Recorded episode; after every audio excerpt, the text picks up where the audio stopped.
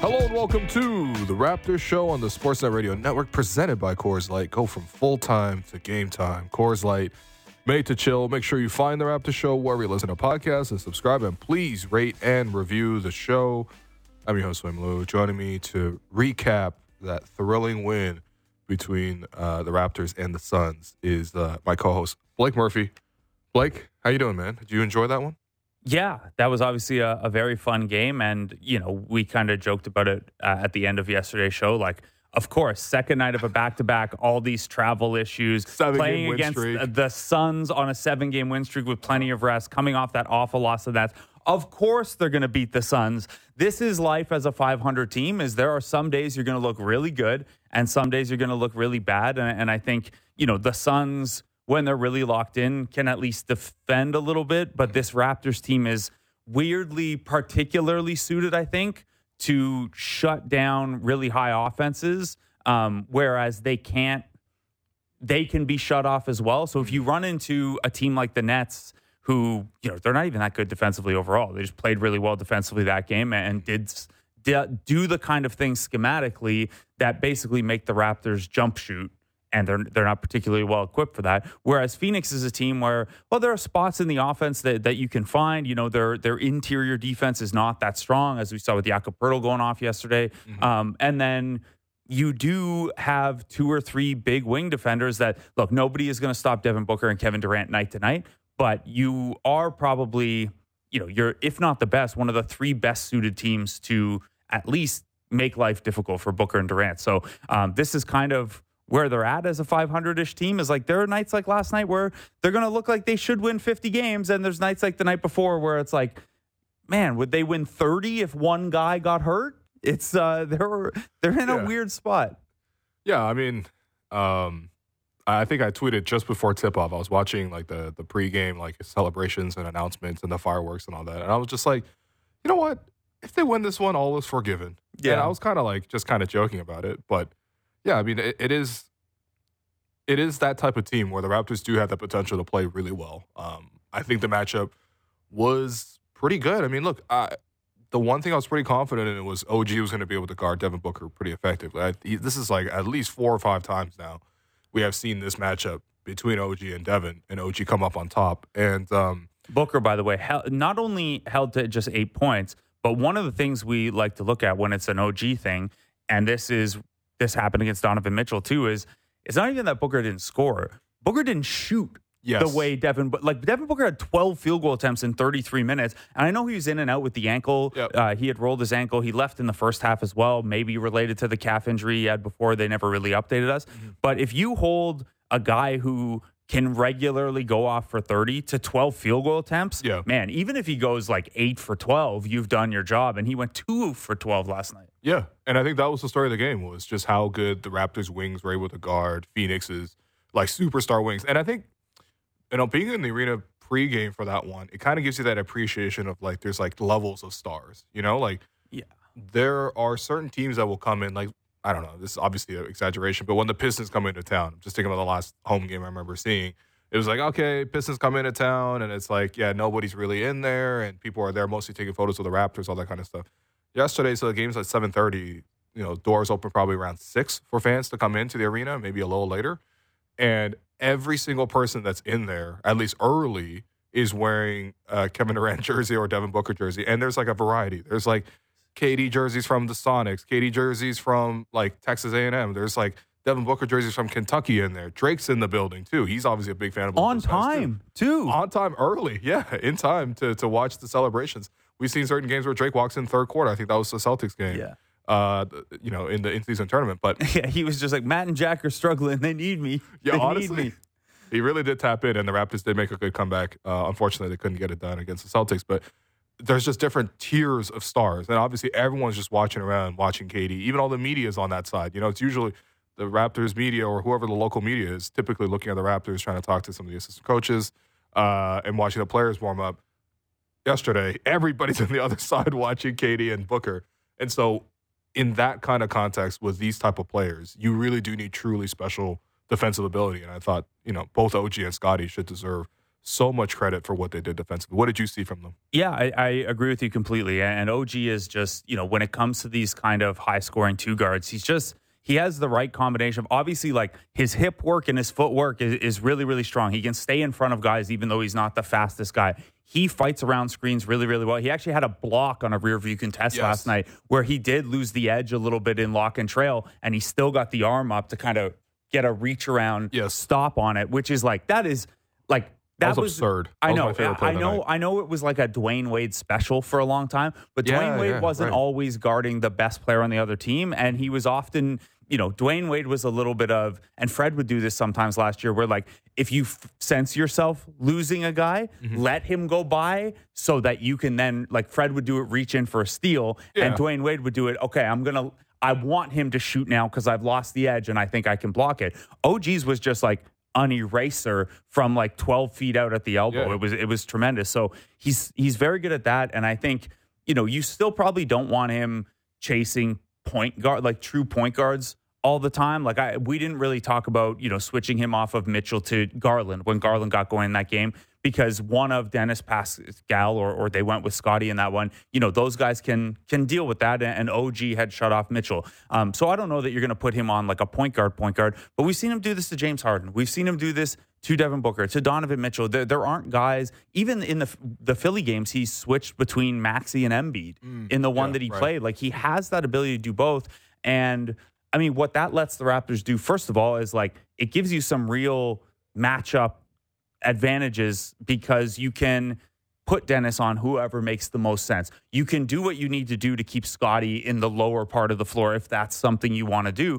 because you can plug OG in so many different ways. Now, yesterday, I thought Scotty just had a really good individual defensive game as oh, yeah. well. Yep. And I know people might look at Kevin Durant's line and be like, well, he had 30 points and six assists. He used 34 possessions to get those 30 points. If you are holding a KD and Booker team to under a point per possession, you are like that. You got to win that game at that point because, you know, you're even if you're defending really well, KD only getting 30 on 34 used possessions is uh, like, even with good defense, that's kind of an off night for KD.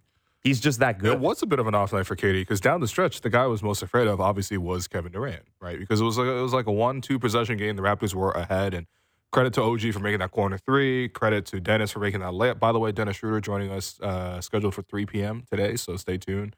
Uh, we will be asking about the layup around Jusuf Nurkic to clinch the game, and also the nutmeg assist to Kevin Durant in transition. That was beautiful. My second favorite play of the game, uh, next to that block by OG, but you know, down the stretch, you're worried about Kevin Durant. And Kevin Durant got a couple of looks open ish, mid range pull ups. Uh, you know, there's the three that the Raptors went up five after Dennis's layup, and the Suns drew up a play where, you know, KD was able to duck behind two screens. Precious switched out on him, but a little bit late. Um, but really good execution by the Suns. I, I think that's actually pretty good defense by Precious.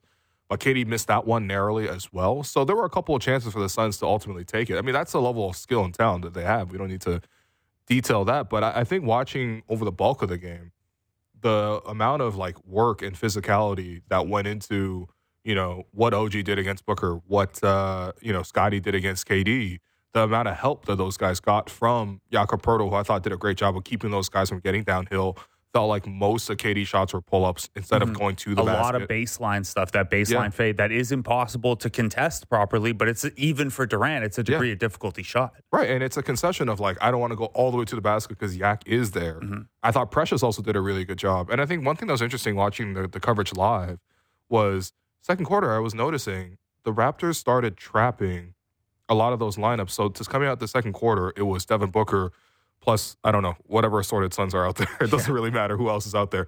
Um, Chimezie, Metu. Yeah, there's like some Josh some, some that too. Yeah. Some like uh, Eubanks, the Raptors. Yeah. You cut him obviously as part of that trade. Uh, I think last year, but yeah, the Raptors started trapping Devin Booker. And I think what was notable about that is I don't think Darko has trapped a lot of guys like that. Like we're talking hard traps. Like anytime a screen came, the two guys on the Raptors would be above the three point line forcing Booker to get rid of the ball. And I think we saw that so much last year under Nick mm-hmm. Nurse. We didn't see it so much under Darko so far. What did you make of that strategy? Yeah, I liked it. First of all, I think, you know, this is a Suns team that obviously is built to have Durant and Booker and Beal, but let's leave Beal aside because who knows how much he's going to play. Sure, yeah. But when you have Durant and Booker, the thinking is you always have one scorer on the floor, right? Eh, That either of those, we talk a lot about the Scotty and bench lineups. Either of those guys should be able to at least keep you afloat offensively. I mean, Devin Booker kept uh, bad Suns teams afloat with lots Oh, of offense for a long time. Just ask Darko. Yeah, yeah, exactly. Um, so then, when only one of the when both of them are on the floor, you just can't do that because if you make it like, say, you want to trap Booker, even if Durant is two passes away, and you trust your ability to recover and make the right switches and rotation stuff, it's too dangerous. Any possibility of Durant getting to play a second of four on three, you're toast. It's the same with if you trap Durant and Booker's on the floor. But when only one of them are on the floor, and especially when it's look, Nurkic looked good offensively He good. last He night. good. He is not the defender he was pre last injury in Portland. I thought that was going to be a decent enough fit given how little they ask they're asking him to do. Um, he has not looked great defensively, but 19 points at six assists last night.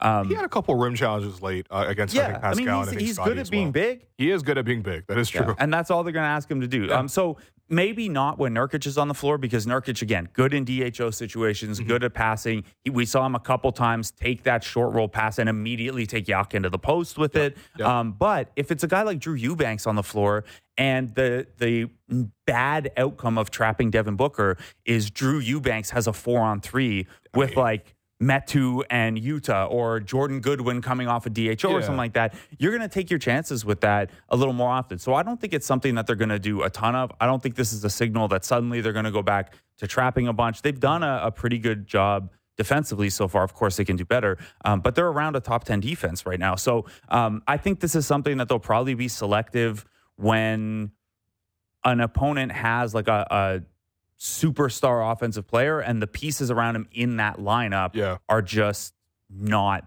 there. Like, Yeah. you know, Keita Bates, yeah, like it's funny to point to these guys and be like, yeah, those guys aren't going to punish you when like every one of the five bench guys that the Suns played yesterday, I, I would love to have as part of the Raptors bench. Yeah, sure. Um, but like, and, and this is why like the Scotty and bench lineups have been so difficult, right? And and they were actually good last night. Well, we'll circle back to that. But it's the same logic, which is if you only have to worry about one guy on the floor and you are willing to, hey, if they four on three with the other guys, we'll live with that. That's what the Raptors are, are thinking here. So again, I don't think we're going to see this rolled out every time they play a superstar, no matter who's on the floor. But matchup selectively, they're a team that still has all that length that they trapped with last year. They're a team that still has all that speed and recover ability. Um, so it should still be in the bag. Um, De- Devin Booker commented on it afterwards. He got asked about OG and Scotty defensively, and he said they're big, athletic, versatile, and trap a lot. But he quickly pivoted to give credit to Darko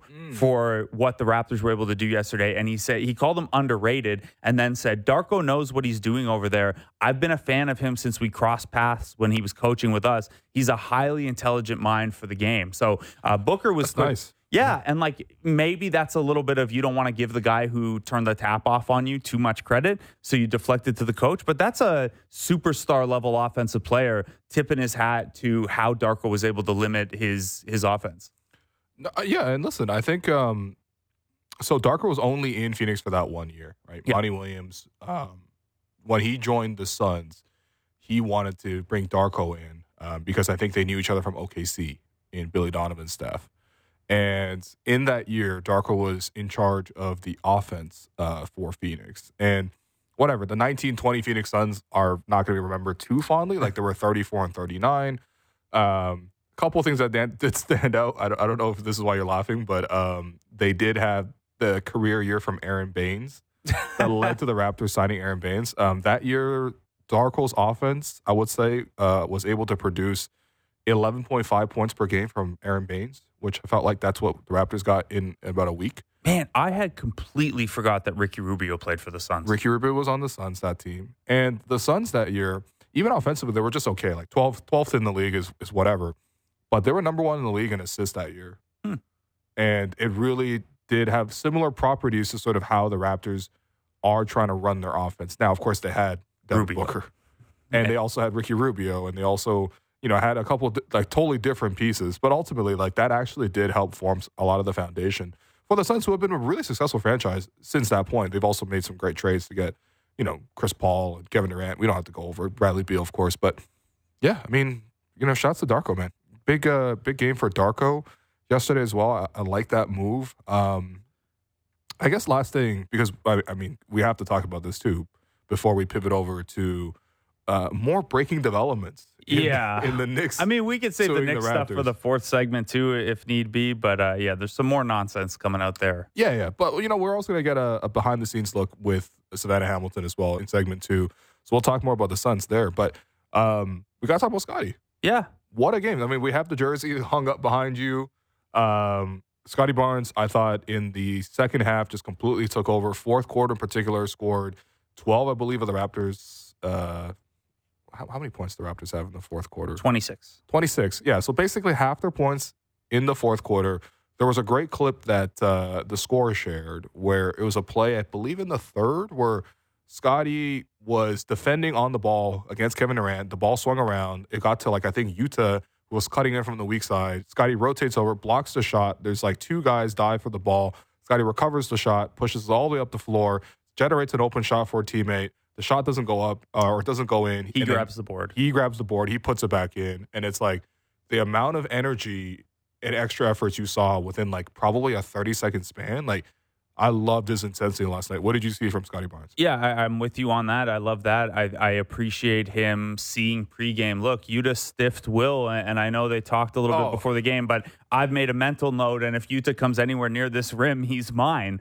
Uh, he he had your back. Um, the thing that really stood out to me most is the timing of when he turned it on. I know the sequence you're talking about is from the third quarter, uh, but the Raptors had a lead heading into the fourth, and they rolled the dice with the Scotty and bench unit. They- we didn't see that at all against the Nets. We didn't see it in the first half of this one. And I call that a dice roll because we have almost a 100 minute sample of those combinations like getting rolled this year. And as we've talked about, that's not a knock on Scotty. That's a, a personnel and, and fit issue. And, and like we said, the only people who can sustain those type of bench lineups, especially on not a great team, our superstar level players. And so I'm looking at it, and, and the Raptors are up. What I think they were up six at that point. I'm like, man, this is so risky to go back to a unit that has rarely worked. And Booker's on the floor. Like Devin Booker and Eric Gordon were on the floor for the Suns. So they only had a couple bench guys in. And that was when Scotty was just like, bang, pull up three in transition. Um, I forget what else he did in that sequence, but he had a number of big plays during that stretch. And it's, uh, I don't know, it, it's just such a, such a big. Oh, he had the one where he, he took it at uh, Keita Bates-Diop as well. Um, Precious ended up traveling, but he he broke down the defense and set up Pascal there. Um, there was just a lot. He, um, yeah, he had great defensive plays there. He set up Precious for the and one, um, or he took it off a Precious screen. Anyway, I'm mixing up my quarters here, but the point is, it was a risky lineup. It was a lineup that has not done particularly well against stiff competition, and Scotty just completely rendered that lineup imbalance moot. They actually won those minutes. Uh, they lost the minutes back when Scotty came out for his usual fourth quarter breather, and they Yeah, went O- they went plus OG benches. plus the bench Come on. for Darko. like three possessions, and they were a minus six. Um, but yeah, and, and look, that's some of that is shot making, right? Scotty knocks down the pull up three in transition. Scotty has the and one. Precious hit a three in that stretch to put up 11. Yeah, Yeah. but he did that. He was the leader, and Yeah, it was, was. absolutely a. This is my unit. This is my time. I'm taking. We're not giving those points back right now. Put Kevin Durant back on the floor because you're not going to survive if you don't. Yeah. Um, I liked it a lot, and I. I mean, I also liked the tongue in cheek after the game. The he. Uh, I don't know. I guess I got that dog in me. I guess, but uh, yeah. I mean, we've seen this a couple uh-huh. times now, where like Yeah. fourth quarter Scotty Barnes is a thing. He does have that ability to recognize the game situation, recognize that that's needed from him, from his teammates, and, and really turn it on. And I think I don't think he's going to be able to do that every time they run a Scotty and bench unit out there. But I love the mentality that he showed during that stretch, and really that carried over to the rest of his fourth quarter. I think. It was excellent. I, I think that it, it's funny because you know we've always detailed like why it's difficult. Obviously, you put any starter with four bench players, you're probably going to struggle. But I also think that you know Scotty shows that he can single handedly like raise the level. And some of it comes down to engagement. Some of it comes down to how do you get that consistency for four quarters. I, I believe actually there was a the clip from Darko Rajakovic post game where he was asked a question about why can't Scottie provide what he does in the fourth quarter over the course of a full game, and this is what Darko had to say about that. It's it's. 48 minutes game for sure. We would like Scotty to be on nonstop, um, every every player, you know. But uh, we're constantly addressing that with him that we need that we need him like that in the first quarter, in the second quarter, in the third quarter. But it's just like when the game is on the line, like you ha- you have uh, players, and and Scottie is one of those guys. You just see in his eyes that he's like ultra focused and ready. He he loves the moment. He's embracing the moment, and he's ready to go out there and and do whatever it takes. Is that assist? Is that the offensive rebound? Is that the block a shot? He's just like uh, doing amazing job there. Really proud of him today. Yeah, that focus, I think, that Darko's speaking about, um, and the ability to make those plays. I think that's what obviously makes Scotty special. Is that like I remember, I think maybe you and I were on like the mismatch with KOC or something like that, and he was asking us to explain. This is like back in Scotty's rookie season. He was breaking out maybe December around that time, and you were asking us to explain the Scottie Barnes thing. We were like, I, I think one of my answers to him was just the way to understand Scotty is he could actually do anything on the court. It's like, it's like the consistency sometimes is not always there, but he actually has the ability to make all those plays.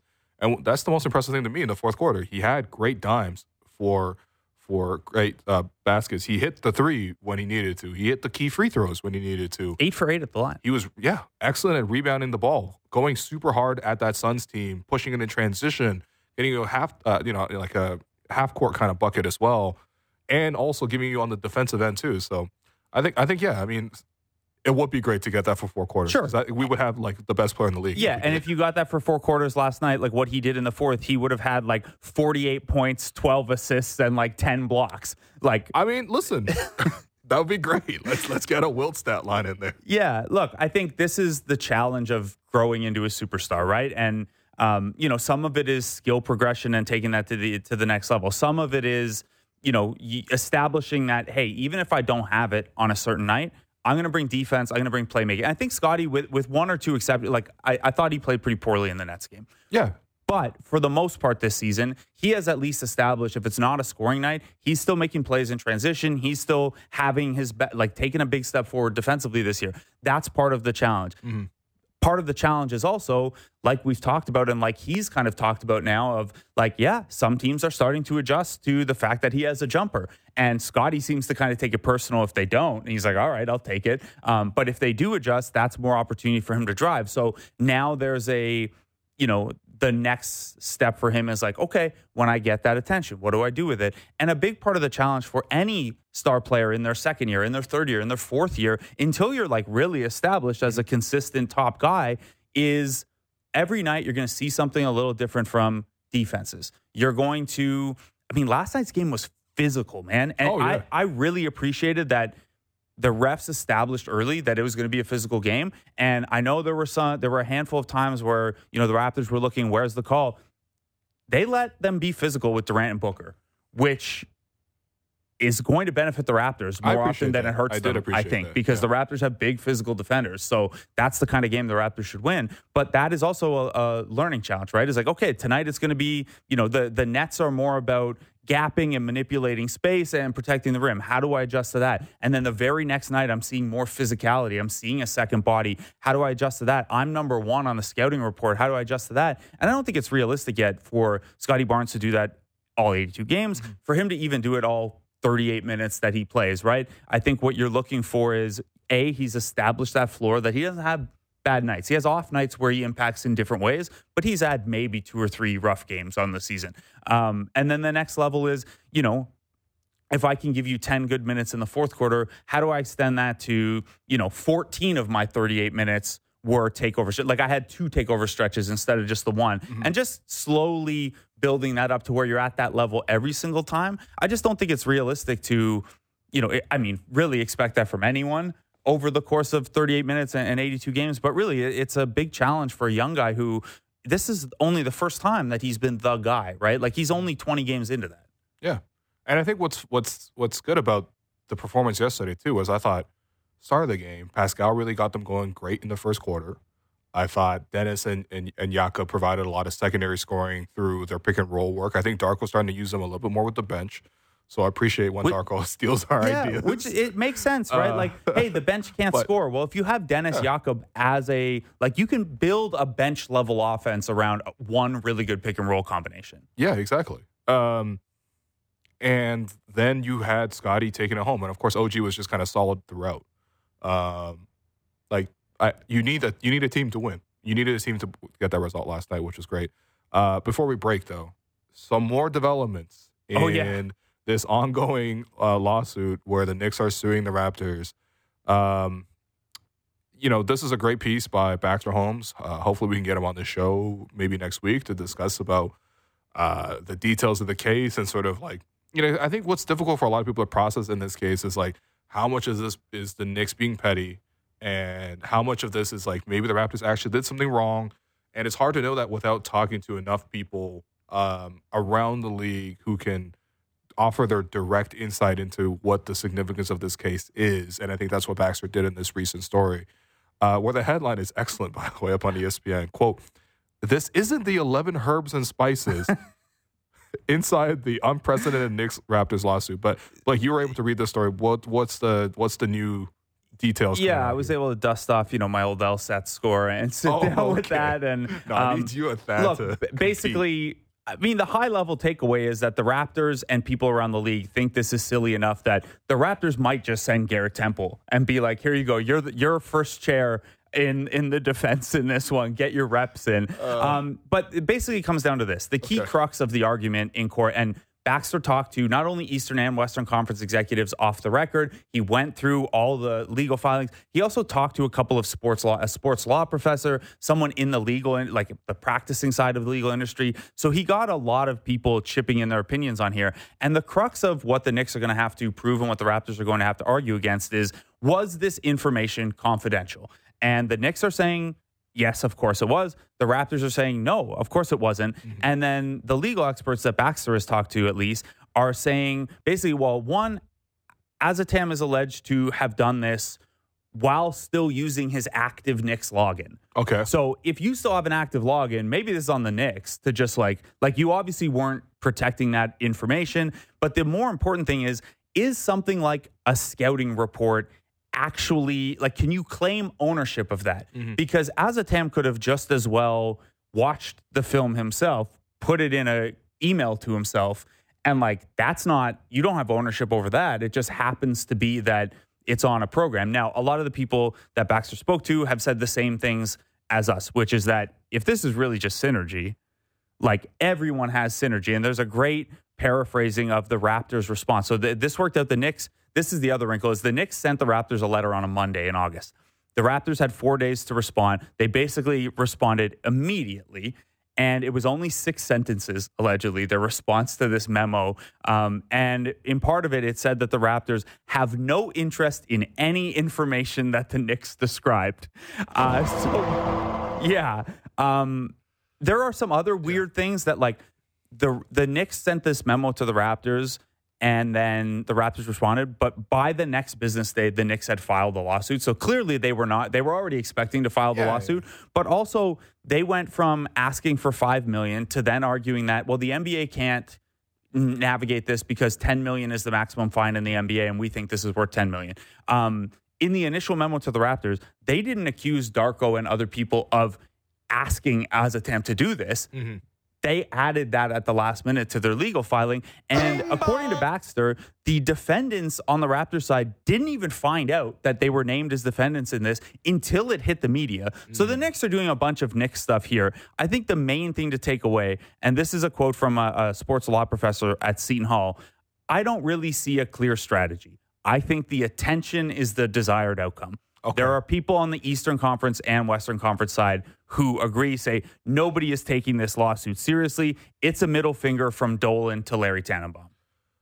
Yeah. Um, if the attention is what the stated goal is, and I think I guess we are falling for this trap. So I guess, do- but I all the attention, all the attention is just like negative about the Knicks and James Well, Dolan. that's the funniest thing because um, you know Baxter Holmes in his story detailed a lot of the history between Masai and James Dolan, and I gotta say it's pretty one sided history.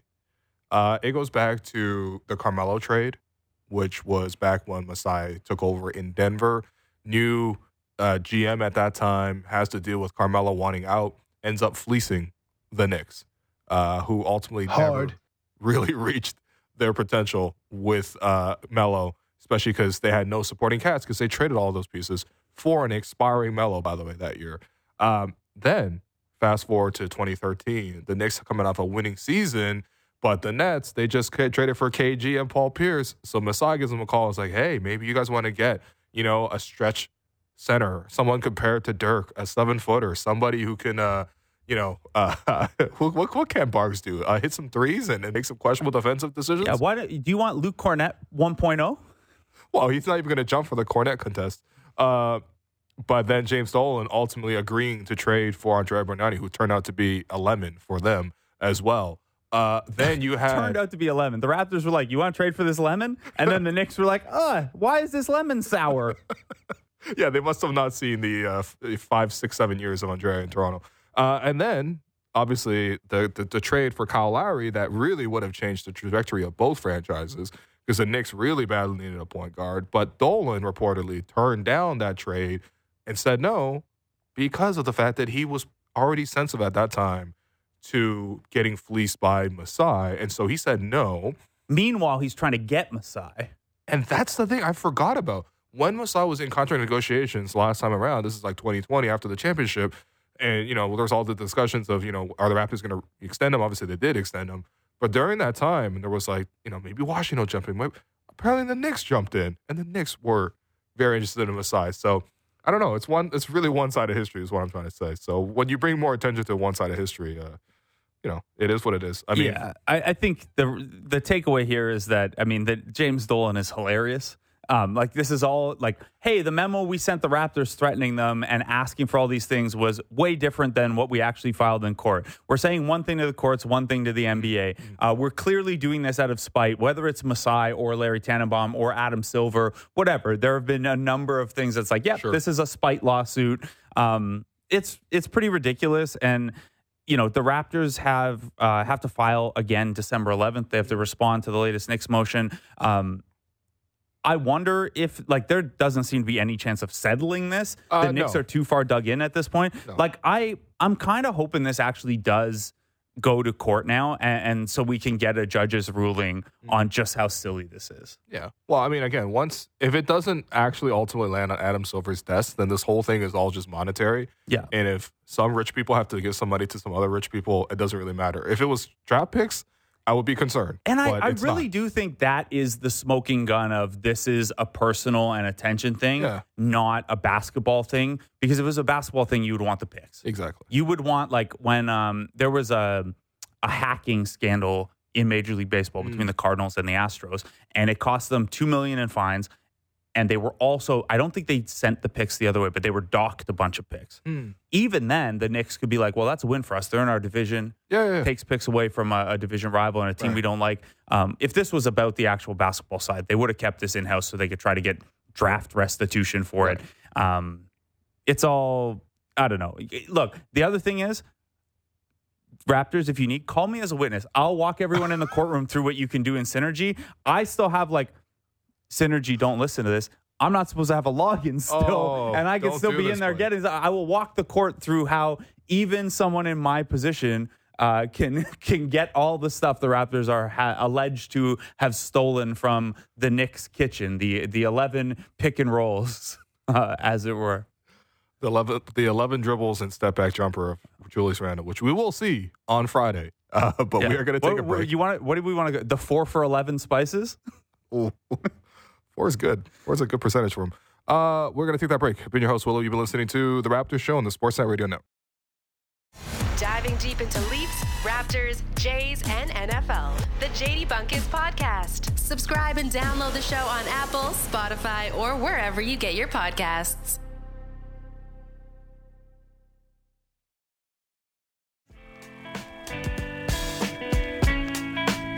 Welcome back to the Raptors Show on the Sportsnet Radio Network. I'm your host, Will Lou. Continue to be joined by Blake Murphy, and we are joined by Savanna Hamilton, who uh, I had the great pleasure of watching the Raptors defeating the Suns with in the booth last night, Savanna. How you doing? Are, are your eardrums okay after all the complaining I did to the officiating? remember what I said. I was like, uh, you offered me uh, the patty that you had, and I said, listen, this is gonna just compensate for tomorrow's guest appearance on the Raptors show. So uh, my eardrums will survive because of that. Yeah, that is how we uh, that is how we um, pay our guests. If we do end up paying our guests, is uh, a patty. So. Uh, Dennis Schröder, when you come up after this next break, you you know that Dennis also received a patty from the game. Honestly, this is the thing that uh, is inside media. Maybe this is something for fans who want to go to the game. Um, the way to get food before the game is just to go in the concourse of Union Station. Do not eat it inside the building, guys. But they can't leave like we can. You're right. You're right. We can actually walk out, get the food, and come back in. But that's because basically what you're saying privileges. is eat before you come. It doesn't really matter where yeah, you yeah, eat. Exactly. Exactly. That's the whole point. We're, we got to be there like three hours before the game, so that's different. By the way, one last inside basketball yeah. media thing, Sav. So when we went to the full shot of you, it showed Alex's book, and he's sitting here with like pancake in his mouth, but did the like Leo meme of, of pointing at it. Um, so great, great placement uh, there. Uh, how are you doing, by the way? Because you would have been delayed by this flight that the Raptors were delayed. You like you travel with the team when you're when you're on the road. Um, what happened there? How was that? How tired are you right now? Yeah, you know, I won't lie. It was a, a tiring night. Um, we are surviving though. I have lots of coffee. Um, so it was actually very impressive. I was like just extra impressed with how the Raptors came out and performed um, because, you know, getting back pretty much to your place at five in the morning and then turning around and playing an NBA game is definitely not easy. It wasn't easy for me as media um, to like, you know, get myself up to be engaged. So uh, I can only imagine like what they were feeling. But sometimes I don't know. There's there has to be some sort of like psychology behind playing better when you're tired or something because maybe you maybe you intentionally lock in just a little bit more, knowing that you're overcoming something else too. So, anyways, I'm not a doctor, so I can't speak to that. But uh, it's but, very interesting. But you, that you I, did play. Pretty well. Like I, I wonder, like what was your experience with that? Like, I mean, you Sports, you're probably on the, the buses and stuff like that instead of. Yeah, I, don't, uh, I, don't, know if they chartered the chartered whole, whole plane. As, but, that's what happened in this case. Yeah, I mean, I ask you not only because you were on it, but you do have the experience of like playing in, in different situations. It, it's it's different if you know Will and Alex show up tired for a pickup run versus what you have experienced if you show up tired in exam season for a game or something. Oh yeah. Oh yeah. Yeah. Like I mean, oh, having to rack my brain and go back there. Yeah, it was it was a grind, especially for women's basketball. Like we had 6 a.m. practices or like 7 a.m. hill runs, and then we had to play a tournament over the weekend. But you're right, it was like midterm, so the balancing act is always, always, always, always tricky. But I feel like you just have to like literally like bunker down and just focus. Like focus on literally the moment that's right in front of you because if you think too far ahead you're be like i can't do this. Yeah it does remind me of those memes that went around because um, when you watch the zion williamson like uh, highlight tapes coming up in high school they were all nuts. But then someone will point out and be like there's a grade nine kid in there that just came from biology class and now he's got to guard zion williamson. So uh, being a student athlete uh, must have been insane. I wouldn't know i was uh, I was barely even a student, let alone an athlete. So let's let's get to yesterday's game. Uh, a, a, great performance. Um, yeah, so Scottie was obviously the talk of the game. He was awesome. Post game, you know, Scottie gave the nice little quote of, you know, I guess I got that dog in me. Uh, well, two things. Number one, Savanna, what are you seeing new from Scottie this season in terms of him making this jump? And also, I'm curious from the media perspective, how has Scottie sort of evolved in that sense as well? Yeah, I think the word is just intentional. Uh, I feel like this is something that we kind of talked about before, and I know Will, we've talked about this even just at the games and stuff. Just he's very deliberate with everything he's doing. I think you know he was a ball of energy in his first season. Like he played with joy, as Darko would call it. Um, second season, we saw that sophomore slump happen, but he was still like he was he was he had some inconsistencies, but he had moments of like he's still Scottie. Um, and this season has just been a lot more that's just Scottie. Mm-hmm. Like it, eh, there's been less inconsistencies, there's been less games where you're like, oh, that was a bad game from him. Like, no. Um, even on his bad games, he's still doing intangible things.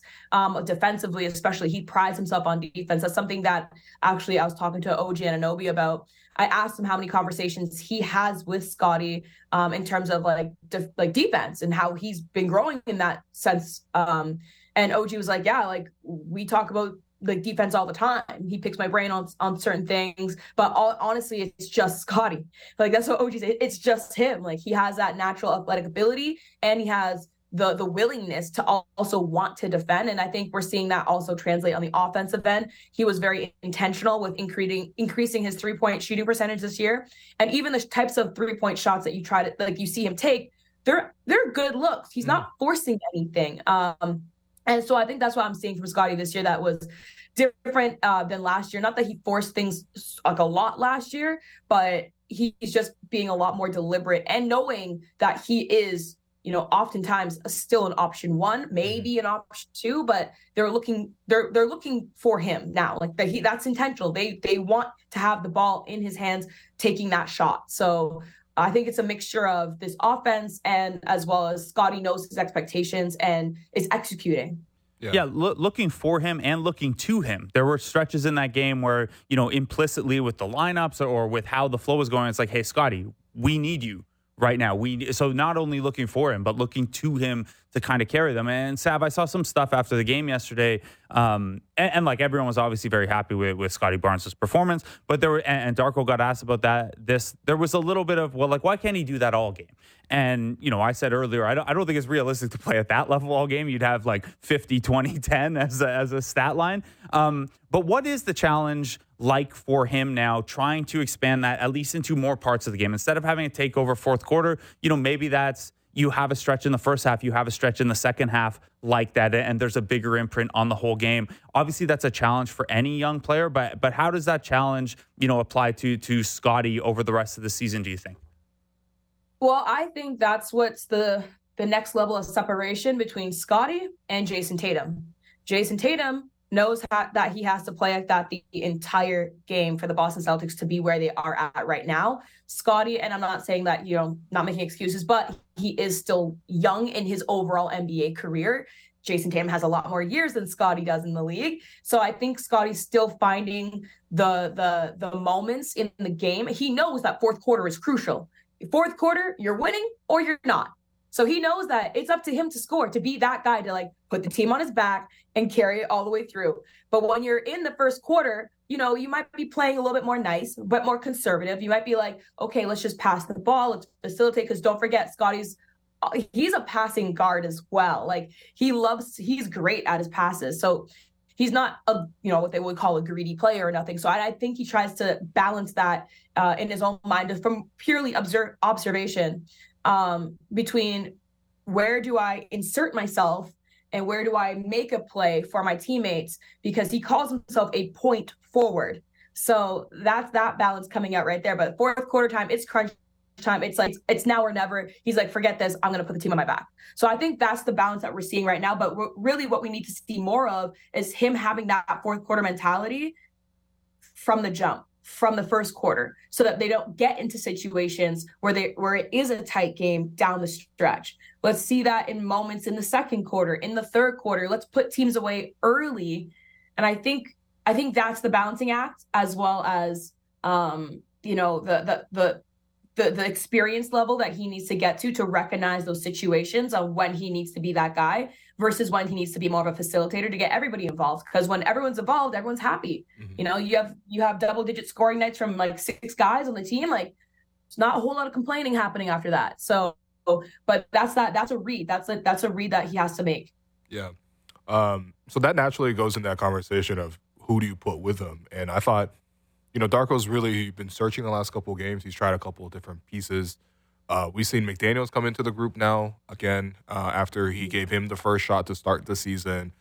I think what's interesting is he doesn't really tend to choose Chris, and I feel like Chris has done really well. Like even the Brooklyn game, right? Like Precious came in, just made a bunch of mistakes, and he was like, you know what? I got to put Chris in the game. And Chris comes in and is really solid. The day after, I thought, okay, well, Chris is gonna get his reward here. He's gonna get in that rotation. He only gets three minutes last night, so not even trying to create controversy, but I, I, just think that like, yeah, I mean, where is that right balance in terms of the minutes and the mix around a guy like Scottie who is asked to carry a lot of these bench groups? That's a great question, Will. Um, I think that's why you know, I'm asking rotation. this, Sam. I, I know your real answer here. It's all good. I think rotations is something that Darko is still um, playing playing around with a little bit. I think he has more consistency in his mind of the direction. Mhm. Um, you know, I'm not going to put words in his mouth. I'm not going to speak for him as to what exactly that is or what exactly that looks like. I am in the same train of thought as you, Will. To be quite honest, like I thought that Chris had a great game against Brooklyn, um, despite the fact that he only played and correct me if I'm wrong. I know he played in the second quarter. He had like four point, sorry, eight points in four minutes at one point Mhm. in that Yep. game, um, coming off the bench, and then he only and he played a stretch in the fourth quarter. Correct? Yes. Um, early in the fourth, yeah.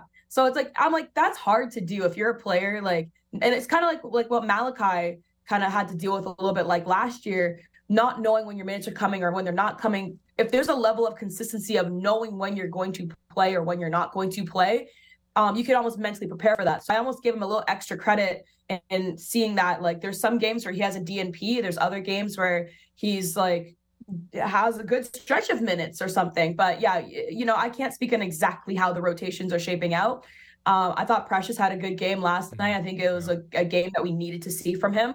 Um, and so it's it's tough when you have the balance of you know a veteran player versus young guys who you are trying to develop and are trying to give reps and increase their confidence so that they could become you know really strong assets for you going on in the future so it's it's for for darko like that's a balancing act and that's you got to choose a direction for sure and um, i think he's shaping it out Sav, you mentioned Precious had a, a really nice bounce back game eh, coming off of maybe his worst, well, not maybe, it was his worst game of the season uh, against the Nets. 10 pretty bad minutes, got the early hook. Um, I told people to watch hockey when he. yeah. um, uh, That was bad. How do you and maybe this isn't a raptors and coaching staff and deployment thing maybe this is just on precious but this is year four um, what is what is the path or what is the necessary change to get precious playing with a little bit more consistency at this point It's the million dollar Um, question. We asked Devlin the same thing I- last week. i asked him that blake what did he read his stat line back out to you was he like Four oh, don't- yeah that assists, was the, three that was blocks. pretty much that stat line one yeah exactly was, was he being sassy Um, in that answer? And also, just for context with that one, he was joking. Because. I'll Good, say good, this good. for anybody who like, watched that back, it was actually a joke because him and I were joking before the cameras got turned on about like he loves ice baths. I hate ice baths when I was an athlete. Uh-huh. And so we're just kind of like joking about that situation. And then it just got translated to camera with the stat line thing. And I'm like, oh gosh, here we go. No one's going to get the context, but um anyways so yeah it's fine so yeah with him though when it ter- comes to like um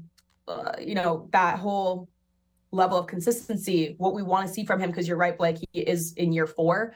Um i don't think like the way that he was handled in miami was maybe not necessarily fair to him. The fact that he wasn't even allowed to shoot a, a single three point shot um and then he gets traded to toronto and you know we're not sure what we have in him and we see glimpses of stuff but then once again there's a little level of inconsistency in minutes so we're not sure you know what his role is and he's also very much a hybrid player and he talks a lot about wanting to be a strong defender um, but then we see sometimes we see lapses Mhm. um, and and that's just once again that's almost like the youth and inexperience coming out when I see when I see him like that. But then there's glimpses on offense where he's really strong, and you can almost see him like the potential to take over a game. Like, wow, this guy like the ceiling could potentially be really really high with him. Um, I know having talked to him though, like he said that he works overall on his game. Like, you know, he said that like he was the type of guy that would just go to the playground and not necessarily because I asked me, do you hone in on something? Like, what do you want to develop next? And um, he's like, not just overall game in general. I know that Darko mentioned he wants to see him being more aggressive um, on offense, driving to the rim, uh, kind of carving that side of his game out a little bit more, being a slasher. Um, and so I think, and I think that's also what he kind of leans to naturally. Whenever we see a lot of like a precious highlight, he's slashing to the rim, he's getting up, like he's dunking the ball. Yeah. Like I think play into that, develop that, become almost like an expert in that, and then let's talk about other aspects of what we could see from him. But I think right now it's almost like he's I feel like he's almost caught up in a mix of like uh jack of all trades type of Master thing. of. And it's not Yeah. bad, but you want to specialize in something. Got you. Sav, this is great. I mean, if all it took was one patty to get you on the show, uh, we will be. I will be making that two dollar investment at a Union Station near you. so does does Dennis get two patties? Is Dennis as gets- many as he wants. He gets a lot of patties. Let's just say that. But uh, we're gonna cut away. Thank you, Savanna. Appreciate you. And uh, yeah, we're gonna take another break here. Been your host, Will Lou. You've been listening to the Raptor Show on the Sportsnet Radio Network. When we come back, Dennis Schröder, weekly appearance. Can't wait to ask him about, you know, the tough celebration or whatever.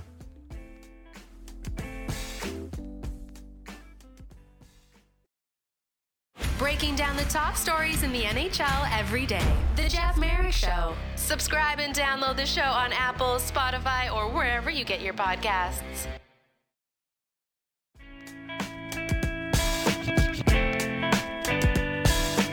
Welcome back to the Raptor Show on the Sportsnet Radio Network. I'm your host, Will Lou. Continue to be joined by co-host Blake Murphy. We are waiting anxiously for Dennis Schröder to join us on the line. While we wait, did Yeah, you see up? the, the graphic that I tweeted out yesterday No, of the history Dennis joined? no. Wait, So, hold on. Hold, Dennis- let me hear it. Yeah, Dennis Schröder had 12 assists and zero turnovers yesterday. He's he has 21 and zero over his last two games. Uh, but I looked up how many times has 12 assists, zero turnovers happened in Raptors history. Yeah. Um, it turns out uh, a lot. Um, We Jose- have Jose Calderon. Jose Calderon Taking the words had out of your mouth. uh, Jose Calderon did it eight times. Uh, but here are the other names who have done it: Yeah. Damon Stoudemire, Uh huh. Kyle Lowry, Yeah. Alvin Williams, All right. Scottie Barnes had one at the end of last year. Nice. Nice. Okay. Fred VanVleet, Uh huh. and Charles Oakley. No. Wow. November on Remembrance Day 2000. Yeah. Charles Oakley was like, "Here's a stat line none of you will remember. I had 12 assists, Good. good zero For, good turnovers." for Oak, man. Um, I feel like we've been really blessed with great point guards in in our franchise history. When you go back through that list, I'm like, you know what? I'm actually really happy with like having watched the majority of those. Obviously, I, I came in a little later, past the Oakley phase, but Yeah, I mean, know. you know how I feel about Jose Calderon. He's like my all-time favorite You literally Raptor you named, like, until him, until right? they got good. Yeah, I, I, I my, my other favorite was the the other half of that pick and roll combo was Amir Johnson for me. Loved Amir. Um, no, so preparing for this uh, Dennis interview, so um, he he puts out his vlog each week, Mm-hmm. and if if also funny one, we're like, go watch Dennis's vlog because Dennis has plenty of viewers on his vlog. It's it's like us plugging like go listen to Taylor Swift or something. Um, but I was watching the vlog last week, and you and I appeared in the vlog. Yeah, Yeah. not appeared physically. No, but, But- you know, uh, we were in our interview with him last week. I think it was also on a Thursday. Um, yeah, you know, we were in his vlog, which was really quite nice to see. Um, it's also just great detail to get into his life. Apparently, he wants to go to the aquarium with his family today. Here's my scoop. Yeah.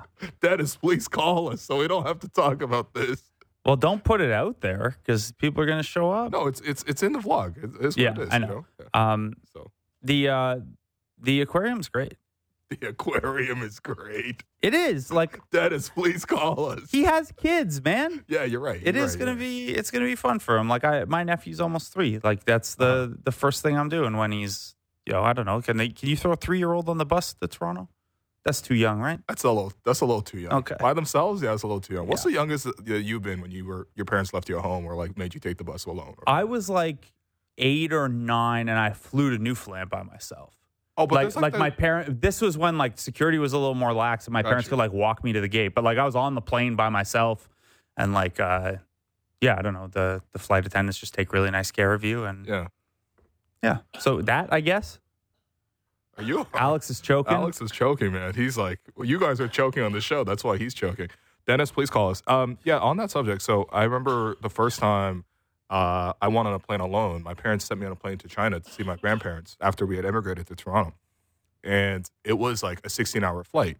And obviously, it was like, you know, I was like, I don't know, nine, ten years old. It was a very teary goodbye. And um, as soon as I got on the plane, though, I was like, yo, this is like every child's dream. You can have unlimited like chips and pop, and you're just watching uh, Rush Hour the whole way through.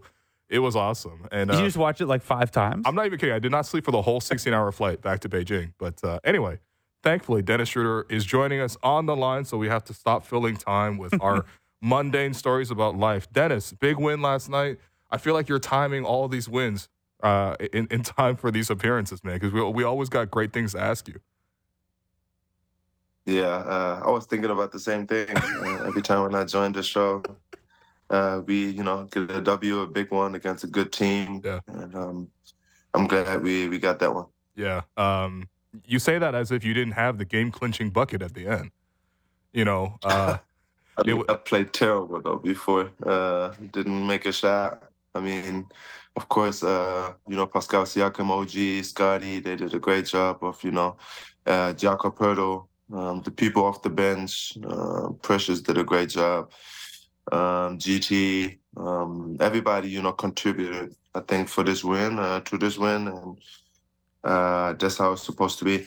yeah. What- But here's the thing: you're on the show right now, and so we got to ask you to take us through that final play because it was for people who don't remember. It was I think 108 to 105 for Toronto.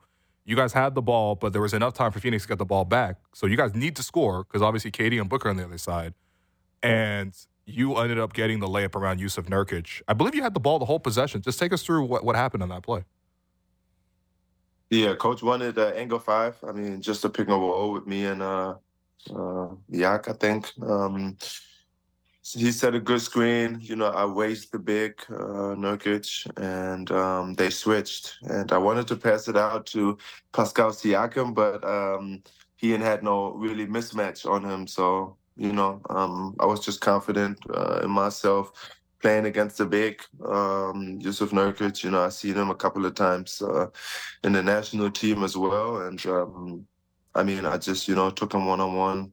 And uh, gladly I made the buck- bucket. So, Dennis, you have Nurkic in that situation and you drive, and, and that was the play where you kind of did the little Steve Nash move where you bring the big out with you out the other side uh, of the lane. When you're doing that, you know, sometimes we'll see a point guard make a pass out of that. Sometimes the like quick stop and, and try to just like use the rim as protection from the big. What are you what are you looking for in the big when you're going through that move? Like, what is your signal that like, hey, I've got a pass here, I should shoot here, or nah, I should bring them out and one on one against him. Yeah, I mean, uh, in the first half, I had a similar play, and uh, you know, I, I didn't even hit the rim. So I was like, okay, let me just you know be patient and uh, dribble it out and see uh, if we got like a mismatch. Um, and I seen Jusuf Nurkic, you know, kept going with me, and uh, was a one-on-one play mismatch, and uh, I was comfortable, you know, um, playing against him, and uh, you know, just took it out, took my time, um, was patient, and uh, yeah, scored. Yeah. Um, another big play. I mean, I know you said you struggled, but I would say one of my favorite plays of last night was uh, I think Yak got a block in the third quarter. You guys got on the break. You had the ball, and you threw a nutmeg bounce pass between KD's legs to Pascal for the breakaway. Uh, take us through that. Did you intend to like? Was that your like? You were thinking in your mind like, yeah, the only way to get this pass through is to nutmeg KD. Of course. Nah, uh, I mean, it was a hell of a play by Yak, you know, getting that rejection. Um, I got the rebound, you know, just uh, running out. You want to play with pace. And um, I mean, I seen, uh, you know, I, I think it was O- and, uh, you know, Kevin Durant um, running back. And uh, I was like, okay, if I pass it, you know, just down below, it might be a kick ball, goes through. And uh, that was my thought process, you know, um, on that play. And uh, after after the game, uh, I seen on my Instagram, you know, people tagged me and it went through his legs. I didn't even see it at first. Oh, okay. And um, yeah, it was uh, was a big time play. Yeah, that was a that was really nice. Um, so Blake had the stat here uh, for you. So go ahead. Yeah, so you had 12 assists and zero turnovers yesterday. You have 21 assists and zero turnovers over the last two games. I know you were a little critical of yourself there with you know the shooting percentage o- o- last night and maybe the last two games.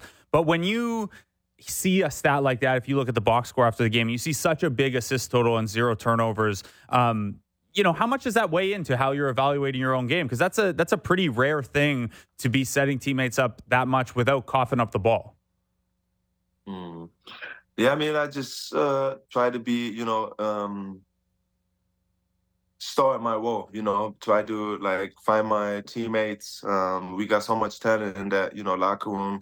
Um, I think I got to set the tone of, you know, leading the team, making sure everybody get in the right spots, getting the right shots, we want to take. And um, I think when we play defense and you know go out and run and transition, I think it's really really hard to stop us. And um, we showed it, you know, in different uh, type of games. Sometimes not for 48 minutes, but mm-hmm. I mean, uh, we showed that we can, you know, um, stick with like good teams. And um, I think that's uh, that's what um, our identity is about, and uh, how we got to play uh, as a unit.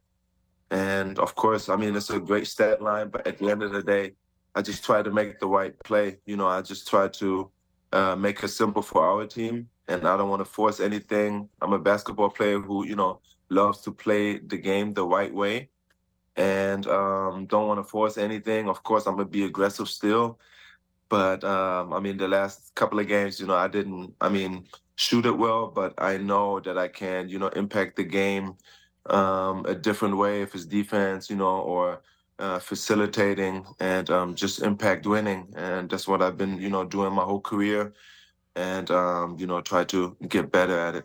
Yeah. Um, Dennis, I, I, think one thing that's interesting um, is it feels like the Raptors this year, you guys have really stepped up against like better teams.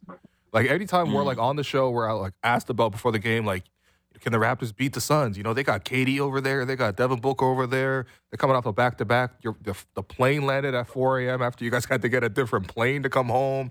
You know, they've been just chilling and they're won, you know, they won seven in a row. And it's those exact type of games. I think it was earlier in the season too. Raptors lost three straight, and then Milwaukee's coming to town. It's Giannis and Dame. You know, what can you guys do? You guys seem to play better in those kind of games. Why do you think that is? I don't know, uh, but that's that's uh, we can't, you know, keep doing this during this uh, season. Um, I think it's uh, still early in the season, but we got to make sure that we come out the right way every single game, not just against the, you know, the good teams. And um, I think uh, it's coming along together really nicely. Um, I think uh, everybody, you know, kind of believing in their system, try to, you know, um, get to know coach, get to know the players, and I think, um, I mean, how we moving the ball, we get 25 plus assists every single game. Uh, don't want to jinx myself or us, but I mean, you know, uh, it's been great how we moving the ball, and um, I think uh, if we keep doing that and we believe in that system, what coach brings, um, we're gonna be even better. And uh, we got to do it for 48 minutes and we got to do it as a team. You know, Scottie Barnes, Pascal, OG, me, everybody in that locker room. We got to make sure that, you know, we bring it on the defensive end first and then um, share the ball on the offensive end. And um, it starts with me as a point guard, um, setting up my teammates, of course. And um, I mean, it takes the star players as well. So obviously, you, you mentioned you know the defensive side is, is, a team first thing, but something that stands out to me when you beat these good teams or play well against them is that well, you, you guys have OG right, and OG is uh, is pretty good if you put him on Donovan Mitchell or, or Devin Booker or something like that. Um, how now that you've played next to OG for 18, 19 games here, how well does he stack up with other elite defenders that you've played with in your career?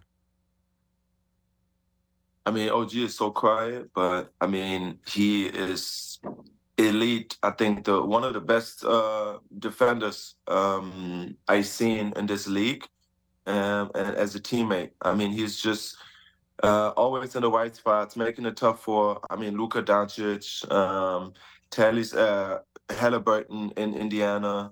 Um, Donovan Mitchell, we didn't win that game, but I mean, he made it hell for all these guys, you know, all the superstars in this league um, KD and Book last night, um, and I told him that's elite. I mean, and I feel like we got to win games, um, and we got to put him on the map for defensive player of the year. You know, but I mean, in that case, we gotta we, we gotta win games, and we got to make sure we get on the map for him. You know, to um, even have that case to go out there and say, "Oh, listen, we're winning games. He's locking up the best uh, players in the league." And we're winning games, you know. And um, offensively, he brings so much. His shooting, his ability to cut, you know, playing unselfish uh, in transition, um, sharing the ball. So, I mean, like I said, it's coming well together. And um, for him, I told him that beginning of the season, he's got to go for Defensive Player of the Year. But I mean, for that to happen, I think we got to win games and we got to, you know, be together as a team. And uh, win games. I think that's uh, what the league is about, and um, and it's going to showcase, you know, even more how uh, elite of a defender he is. Yeah. Um, it's funny because I think most defenders, they're really loud. They get in your face, you know, like a Patrick Beverley type. You know, uh, Marcus Smart gets into your face. You know, Draymond Green will let you hear about it. But OG's very, very quiet, very reserved. He just he just quietly shuts you down. I appreciate that approach. You know, Yeah. it's it's different. Yeah. He, Um, he just he just get it done. He just get it done. Uh, what didn't get it done was the plane. That's the team plane. So can, can you take us through what happened? Because all, all we heard was that uh, before the game, and I'm already thinking again, KD and Booker on the other side. Uh, I'm worried about this game, and then I hear about how, oh man, we didn't get in until like 4 a.m., 5 a.m. What happened? Because you guys had to get a different plane to come out uh, Yeah. of Brooklyn to back home. Yeah, I mean, uh, after the game, it was like, yo, we want to get out in 45 minutes. Everybody just shower, you know, and uh, get ready. Oh, I know to- they're telling you to hurry up. to That's for sure. Yeah, they told me that. I was like, okay, I'm ready because it's a back to back. We're playing gotcha. Phoenix, you Yeah. know, and I was like, okay. And then we showered, and then uh, he said, "Oh no, guys, never mind. Take your time. We got to like 11:30 or something. There was like an hour um, late." And he was like, "Oh, okay." And uh, he said, "Yeah, we can't fly uh, with our plane. Uh, we gotta, you know, get a new plane, whatever."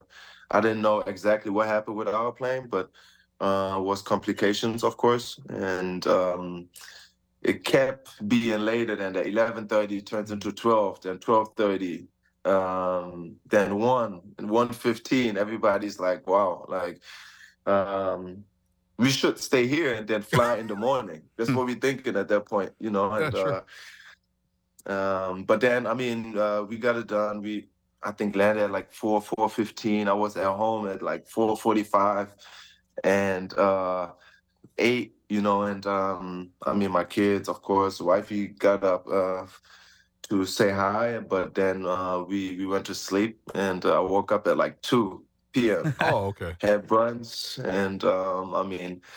Uh, maybe we, we we gotta always do that when we have that type of energy and have 44 deflections in a game on the defensive side. And uh, I mean, um, but we didn't make no excuses. You know, uh, coach said that too. Don't make excuses. Just go out there, compete on the highest level, and uh, get a W. And that's what we did. I feel I feel like this is even harder for for coaches because a guy like Darko, he might have just had like ten coffees and just stayed up overnight. You know, like I, you know how much Darko loves those coffees. Um, So, Yeah.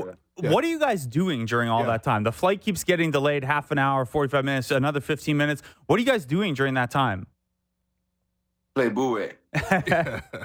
yeah, So it was a, Uh, it was it a wasn't a profitable profitable plane delay for you. It was perfect. It was perfect. yo, Dennis, hold on. it was perfect. Like how? Okay, since you came in the league, like it feels like Booray has just been like the go-to card game for NBA players, right? Do you know the history behind that? Like, where where did that come from, and like why Booray in, in particular? You know, Chauncey Billups, uh, that's uh, our OG. He was like the first guy to ever, you know, kind of play this game. And um, I mean, I started when I got to OKC with uh, Russell Westbrook, PG, Raymond Felton, Okay. and there was like that kind of Booray group. And I used to play um, poker, you know, Texas Hold'em. Yeah, yeah. It's like a you know patient game. You gotta you know like bluff weeds, make Mhm. weeds, and um. After that, when I got to OKC and I you know get to know Booray, I I never stopped after that. You know Yeah. uh, that's like my like my I don't know uh, how to say it, but I, I love this game. You know I can play that eight hours straight.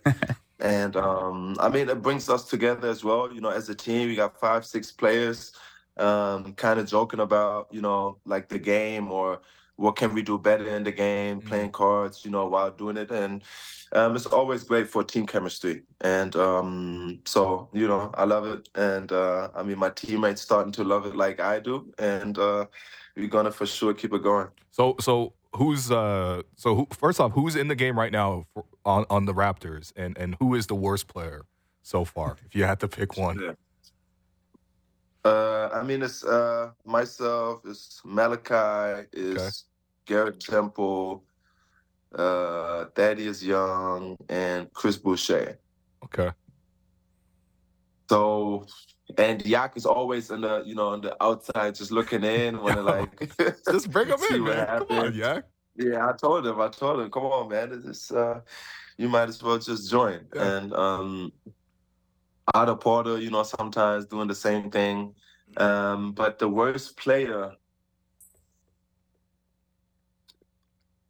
it's always tough. I mean, it's it's it's, it's uh, kind of luck, It's a bit luck, yeah. you know. Um, but I mean, at the end of the day, you still got to know how to play. And um, I know I'm not the worst. I can say that much. um, but to put a name out here would be wrong. Yeah, it's okay, man. We know it's Malachi. Um, We're, we're gonna we're gonna play this on the show one day, so we could teach everyone how to play. Me, Will, and Alex oh, are gonna we gonna play. Need it. Yeah. No, we actually need it. It's like I'll take twenty bucks off you. okay, all right, buddy. We'll see. Um, what else? Like, what else I had here? Um, yeah, I mean, honestly, this is something that people always ask about. But like, how do the players on the Raptors like you know hang out? Like, are, are there cliques? Are there like these guys always hang out with each other? These guys always hang out with each other, like, or is this sort of like a mix? You know, because uh, people always want to know the, the the behind the scenes dynamic of the group. Yeah, I mean the the, the five people I just uh, mentioned. I mean that's like the the car group. Mm. Um, of course, I mean all the other guys been here long enough. They always you know grab dinner and um, be together. But I want to make um, a little bit more of a you know a team thing when we get to a different city. Um, that you know we grab dinner. Yeah. Uh, we grab dinner with Cleveland uh, with the whole organization, but I want to make it like a routine, you know. I don't want to take people's time, but I think it's always great to Sure. have the team chemistry and enjoy togetherness, you know, and um, just being together and uh, that we, you know, go in a different city, just grab dinner, you know, um, coach paying for it, so it's free food. oh, word. um, and then uh, Okay. go back to the hotel, get rest, you know. And um, I think it's always great just to be around each other and um, don't take the time for granted that we play in the best league in the world. And um, you know, um, yeah, I mean, I think that's that's uh, the big part of what we did with the national team as well. And I want to, you know, bring that here as well. hey, uh, go ahead. I wanted to ask about the national team because I saw you got your ring. You got that uh, that FIBA World Cup ring. Um, man, what was your impression of it? And can we see it? Do you do you have it handy for us? Hold on. Oh, it's within reach. Oh. Yeah, it's right here, man. Yo, it Come wasn't on even planned. Damn. Okay, so a 23 in diamonds for 2023. What do we got? It looks World like Champ. World champion. yeah. What about your MVP, bro? What about what about MVP? All Come that's on now. I got Ah. that too. oh Yeah, my 17 god. right here. Yeah. Unbelievable. Yo, Dennis. Here's the thing. I, I, Yeah. oh yeah, there we go. MVP on the Oh. side. So I remember it was a Friday night after you guys beat the Bulls. Uh, the in-season Yeah. black court was on the court, and I, I came downstairs, and I saw a guy waiting with like two gigantic chains on, like two just absolutely gigantic chains. And I was like, "Who is this dude? I never seen this guy in the arena before. I don't think he's like friends and family, maybe." And then I see him walk over to you and hand you what you have in your hand there. So t- tell us like who made the ring too, because you know. I mean, that's Benny the jeweler. He got you know a lot of artists, a lot of NBA players. Um, I've been knowing him. You know, uh, I think like when I got to OKC, um, great guy, always taking care of his you know um, customers and um, treat them like family. So um, appreciate him doing that ring because that one is special. Yeah. Never gonna forget that moment. And um, now you know I got uh, this nice ring. You got you got to flex it around your teammates too, man. Especially some of the players that play international. You know, but they, they might I show mean, you a know, Raptor ring. Pascal, though. he got he got uh that real ring in the NBA too, you Yeah. know. So uh we want to get some Pa- of that Pascal's got a G League one too. Oh, that's right. Yeah. Yeah. Somehow I don't. Boucher too. Yeah. Somehow I don't think the G League too, ring yeah. was as valuable. It was not made by Benny the jeweler, but Yeah. uh, I appreciate. No, it. I, I have a knockoff one at home. It wasn't as nice as that. Yeah. Okay, Dennis. We'll call you next week, buddy. All right, man. Appreciate you guys. Take care. Dennis Schröder.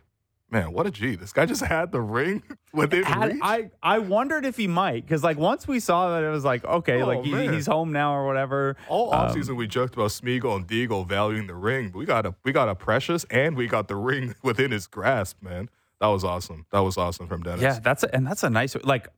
I didn't look. FIBA's got a lot of money. Uh, Yeah, I yeah. did not expect the ring to be that nice. Well, uh, listen, I mean, you know, um, I, I'm not familiar at all with the jewelry game. The closest I got was watching Uncut Gems, probably like six or seven times.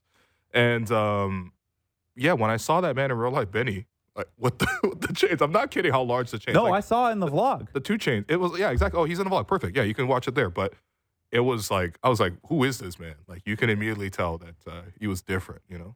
Uncut gem. Do you guys think that? And sorry, Alex, I know you're not on yet, but No, uh, he's in whenever Uncut Gems is mentioned. Don't worry. so like Testing. Obviously, that movie's not that old yet, but given the like expansion of gambling stuff, like people actually know what a parlay is now Oh. that he's going through. Do you think that movie We a hits story more now, this. or like everyone's like, no, I do this like once a week? People don't know that um, you know Uncut Gems is technically in the Raptors cinematic universe because Thad Young is in it, and now Thad Young's a member of the Toronto Raptors. There you So, go. There you go. Yeah. Yeah, Thad Young was uh, obviously part of that Game Seven, 2012, between the Sixers and uh, Yeah. Boston Celtics. When when Howie died doing a parlay. wow, we I also almost- bet on the jump ball, which I don't think Thad was involved in that jump ball. I think, believe it was Spencer Hawes. I almost died. I almost died on a bet last night too. Yeah, we know what we're going to talk about that after this break because Uncut Gems is going to become very Gamble responsibly. Uh, but we're going to take this quick break. I've been your host, Will Lou. You've been listening to The Raptor Show on the Sportsnet Radio Network. The vibes are so much better when they win. The most opinionated Maple Leaf show out there. Real Kyper and Bourne. Be sure to subscribe and download the show on Apple, Spotify, or wherever you get your podcasts.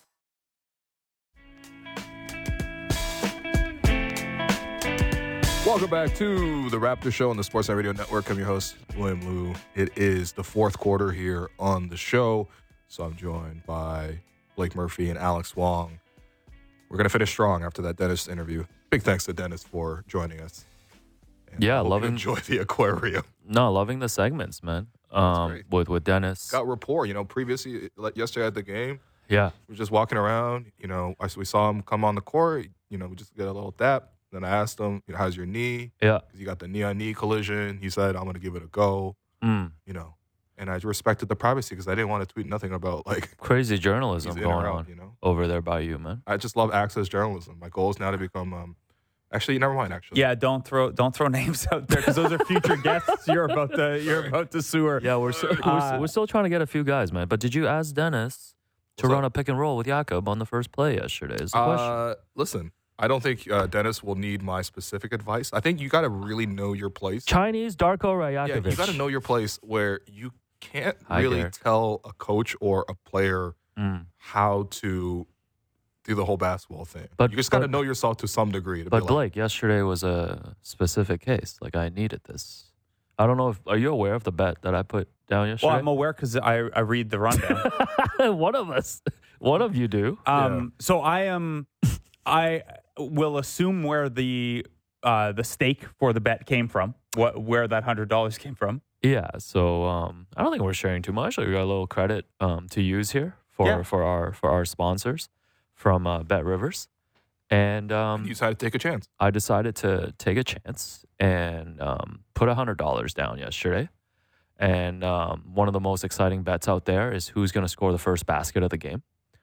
It's Um, but exciting. You mean chaotic? Because it's a little chaotic. I mean, the, Because it's like the it's ad- on either team. the adrenaline rush that was flowing through me yesterday Right. from from the booster and from the bet, Yeah. um, like pre-game, like as Strizzy was making the intro, Uh huh. uh, was was incredible. Right. Like it was worth the hundred dollars. Um, anyways, I had decided to pick Jakob Poeltl Yes. um, as the first basket score. okay. And you, as a uh, basketball knower, can you break down briefly what happened in the first thirty seconds of the game? Uh, yeah. So I remember. So we're in the booth. Yeah. Um, Suns win the tip. We're, we're obviously Yeah. really locked in because it's like Mm, yeah. first bucket by e- by either team. So By either team. really does matter in this Yeah. case, right? For the record, I would have won. I would have cashed out nine hundred dollars. Yeah, Okay, the pail was going to be good. yeah, Um, but obviously a lot of variables comes into kind of thing like yeah. that. So first off, this is a between the lines the, segment. the, the Suns win the tip. What? Jusuf Nurkic out jumps Jakob for the tip. yeah, I'm shook. Yeah. And you're already shook because it's like I'm now shook. the Suns get their first chance at it. I Yeah. believe the ball went to Booker and he took a mid range jumper. OG with great defense. yeah. Contested the shot. Thank you, OG. Got the miss, and now it's Raptors ball. And Pascal runs up court. It's a fast break, I believe. it's like a semi transition Yeah. kind of fast break scenario. Yeah, And we're just like, look, most likely if you were to come into this game, you probably run some pick and roll at Jusuf Nurkic. We Mhm, saw mhm. that Jakob Poeltl, I think, I think is like leading the league still in field goal percentage. Last night, eight of nine from the field. You probably want to run that Dennis Jakob pick and roll. What did he call it? Uh, what do you call it? Wedge five? Yeah, something like that. Yeah, but you know, just basically like what I- one five pick and roll. Is that what I order at Alouette? Oh. Uh, yeah, probably. And instead, I think they gave it to Pascal. I think he missed it in the post. And And, then- you were down so bad because you're like, okay, we missed that chance. However, now the Suns got to go back. And again, no bucket's been scored yet. I think the Suns missed another shot. Well, it's worse than that because um, Booker tries to run on OG Yeah. on that next possession and get to him. Then they reset. Nurkic throws a high low to Booker cutting. Booker loses the handle on the ball. It Mm. looks like it's going to be a turnover. Mm-hmm. Then they manage uh, to recover, and Okogie puts in an of all offensive people, rebound. man, Josh Okogie. The odds on jo- the payoff for Josh Okogie for the first bucket must have been like two thousand dollars. I could have I could have lost to Kevin Durant, Devin Booker. I would have been okay with that. Even that. Jusuf Nurkic. Even yeah. Nurkic, you know, a little, little put back, whatever, whatever you do, Jusuf. But like Josh Okogie. all people. anyways, it was fun. Give It's me- tough. Yeah. Anyways, it was fun. It was a Did I very- pronounce his name right? It, it, It was a it- very exciting two minutes in the booth. It, it was very exciting, and uh, shout out to Jakob for going eight of nine. I just knew the, I just knew if the ball went in his hands that I was good money, but the ball just didn't find him Uh, yeah. early on. So It's tough. It's tough. Whether Yeah. or not we should have. Anyway, that's a different conversation. We're going to take that off air. But uh, what else happened in the arena yesterday, Alex? Um, you know, we had a chance to catch up with uh, Yuta Watanabe, who was supposed to be on the program this week. Uh, shouts to Daniele, who was working really Hey, shouts to Daniele. hard behind the scenes, hard uh, behind the scenes to to make this happen. And because of you know scheduling, we weren't able He- to. he so- wants- Daniele wants that chain back. Daniele, you're not getting the chain. This is a democracy situation. Um, so one one chain to. Democracy would mean we're we're betting. Okay, it, the, or um, we're uh, voting on it. Okay, rather. the other one. Um, Yeah. the not good one. Um, egalitarian. yeah, the one where It's a I little just pick. Um, Authoritarian. anyways, we were tracking. We had our Yuta sensors on, so we tracked down Yuta pregame.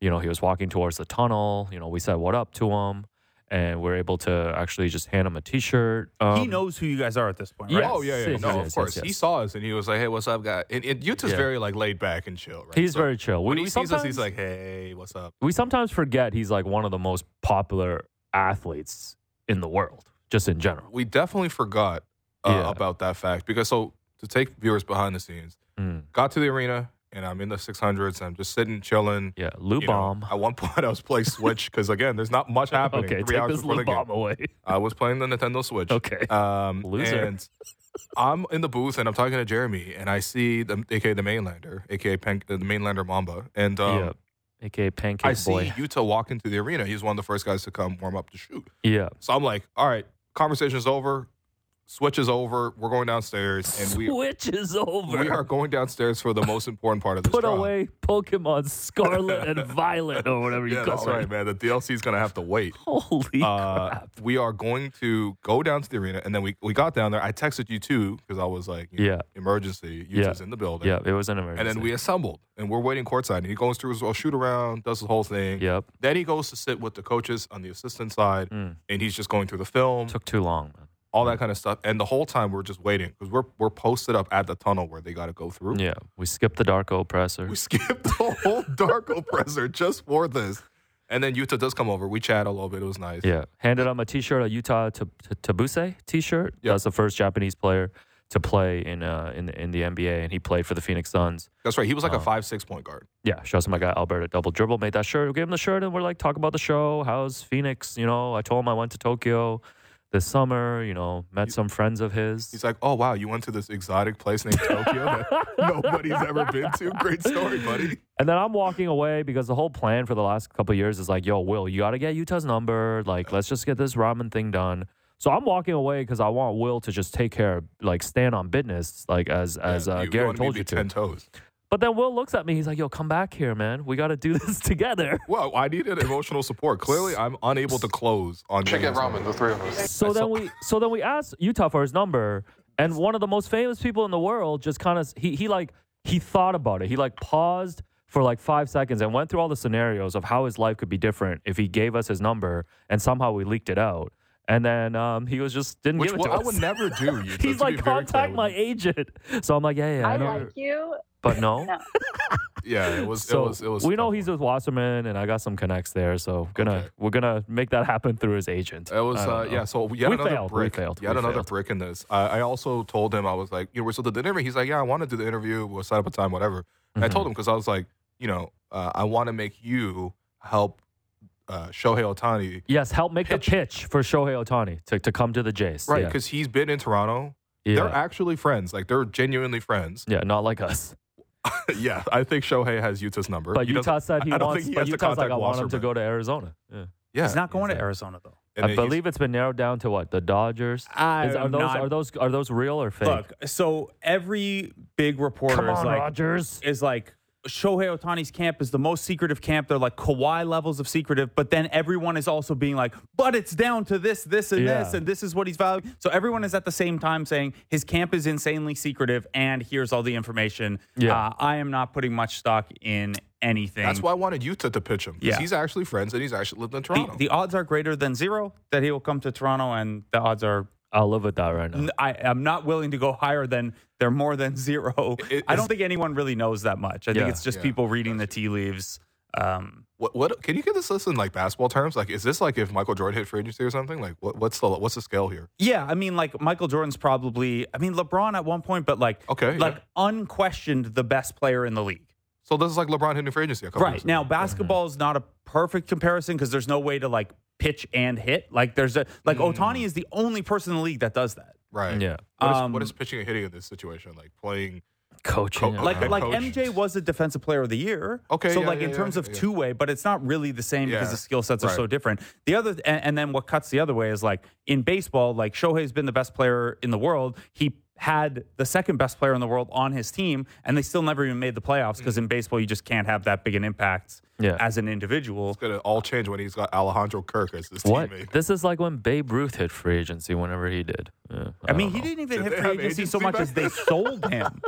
They Oh, just yeah, sold did the Did rights he to have him. agency? Did they he- sold his rights. Oh Yeah, God, this was- where's Garrett was- Temple? That was Get way Garrett before here. Curt Flood came along Yeah. and I uh, wasn't changed really the familiar reserve with your clause game. era. Um. Anyways, another I'm really Wong. familiar with your Gabe. Another Wong bomb. Uh, Yusei Kikuchi was supposed to be there last night to to meet Yuta Watanabe, but then things came up. So Yeah. a lot of misconnections last Damn. night. Kikuchi's off trying to pitch Shohei. Like, Yeah. wow, damn. A lot Wow. of lot of misconnections. They went to the same high school, and like Kikuchi came over first, then went to yeah. Seattle, Didn't, and then to didn't Toronto. Ohtani say he like looked up to Yeah. Kikuchi in a way Yeah. and I think this they're stuff? from Is that like like a Kendrick similar- saying I used to want to be Arron Afflalo? oh God. All right. Um, yeah, I think they're from like the same rural area Yeah. uh, in Japan Same prefecture. uh, as well. Uh. so someone else who was at the Raptors game yesterday, who I wanted to ask you guys about, Oh, okay. uh, Drake. We we still haven't Oh, talked about yeah, Drake right, right, Oh, yeah. sure. going Yeah, into shoot, the locker shoot. room after the the game, lead. and Darko giving him the floor, and Drake not having bars ready to to hype the team Do up. we really. do we have a I clip here? I believe we have the clip of uh, f- the courtesy of Open Gym Yeah, Aubrey Graham of, uh, of Aubrey Graham. Aubrey Graham going Yeah. into the Raptors locker room. So Mr. let's Graham. run that clip. Together on three. One, two, three. Come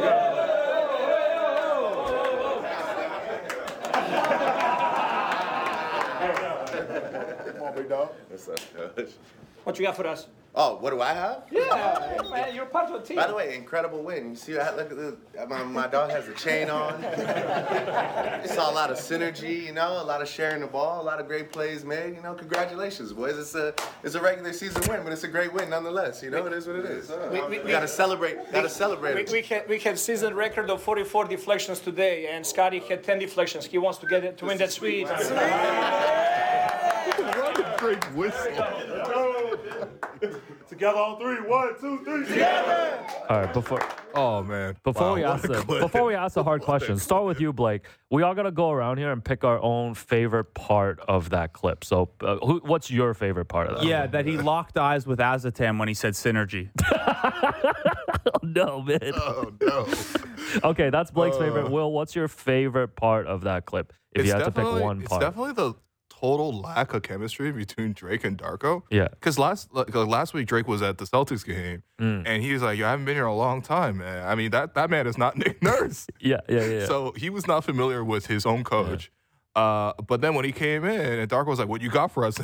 He's just like, "What do I got for you? I'm Drake. What do you want from me, man? I got to do for all the dogs, and then I got to do a post game speech for all the dogs." and he got to Like, drop six bonus tracks for scary hours. and then then Darko clearly is like, "Oh, he doesn't know much about this. Let Mm. me jump in with the stat about the 44 deflections." And Drake's just sitting there like, "Hmm," Mm. and he gives that little whistle like. I was like, "Wow, all right." My favorite. Zero chemistry, man. I'm sorry. This isn't the Nick Nurse shoulder rub. My favorite is uh, Drake being like, "It's just a regular season win, man." He, yeah. Now, do you think that's him downplaying it because playoff wins more, or he's really disappointed they didn't do anything in the in-season tournament because he wanted an excuse to go sit mm. courtside in Vegas? yeah, you know what? I, I I will roll with that theory, man. What an incredible. You think you think They Drake could have roll- won that Celtics game, by the way. You think Drake rolling in there being like, "Yo, what up, Pat Delany?" Yeah, I just want that to happen one time on Open Gym. I, I I would love for him to say, "What up, James Wade?" Yeah, One that would time. that would what be up, amazing. Jama Mahlalela. H- That's How probably could you the do closest. that to my Chicago Sky, James Wade? Oh, that would be amazing, man. Yeah. Why is Drake always great content? Is this a too obvious a question? But every time something drops, it's like immediate no, it's content, and it's Yeah. always content. no, it- it's just it's just whatever he does is it, it is kind of Like, it's- newsworthy. It's It's it's it would be of so annoying if your life was like that. If you just did any mundane thing and it was newsworthy. But this Yeah. is this is part of it. I think is like like obviously any level of celebrity could at some point have that like anything is content like the Taylor Swift Travis Kelce Mm. Yeah, stuff like exactly. Yeah. anything is content anything is Yeah. content but what Drake's been able to do is have enough of a sense of humor about himself sometimes being Mm. like he's in on the joke but he's okay with it being on him sometimes and like whatever you think of the music side of, of it whatever or even if you know you're tired of the Raptors relationship or whatever because I, I hear that complaint sometimes um why? Why would anyone be tired of? I don't this? know because people great. need something to complain about, and if it's an off day, you can't complain about the team or the rotations. Um, but He's the- not ambassadoring the Raptors enough. yeah. Definitely he's not. He's not though. But we What can move gives on. him yeah. staying Cares, power? Who's he gotten us? Michael Bradley for TFC. Um, Yeah. Anyways, But what gives him staying power for content is that he's like able to be in on the joke and like Yeah, yeah. like in a Mm. situation like that, not take it seriously. Know that's going to make open gym Mm-hmm. when he hits the broadcast with Matt and Jack. Know that that's going to get memed a lot and stuff like that. And that's probably something that I'd imagine if you get a certain level of celebrity, that's fun for like a 2nd Mm-hmm. And then like you don't really want to be like you're more the celebrity that like, hey, I want the courtside seats, but like please don't ask me to do anything during the game. Don't put me on the red carpet welcome, stuff like that. yeah. All right.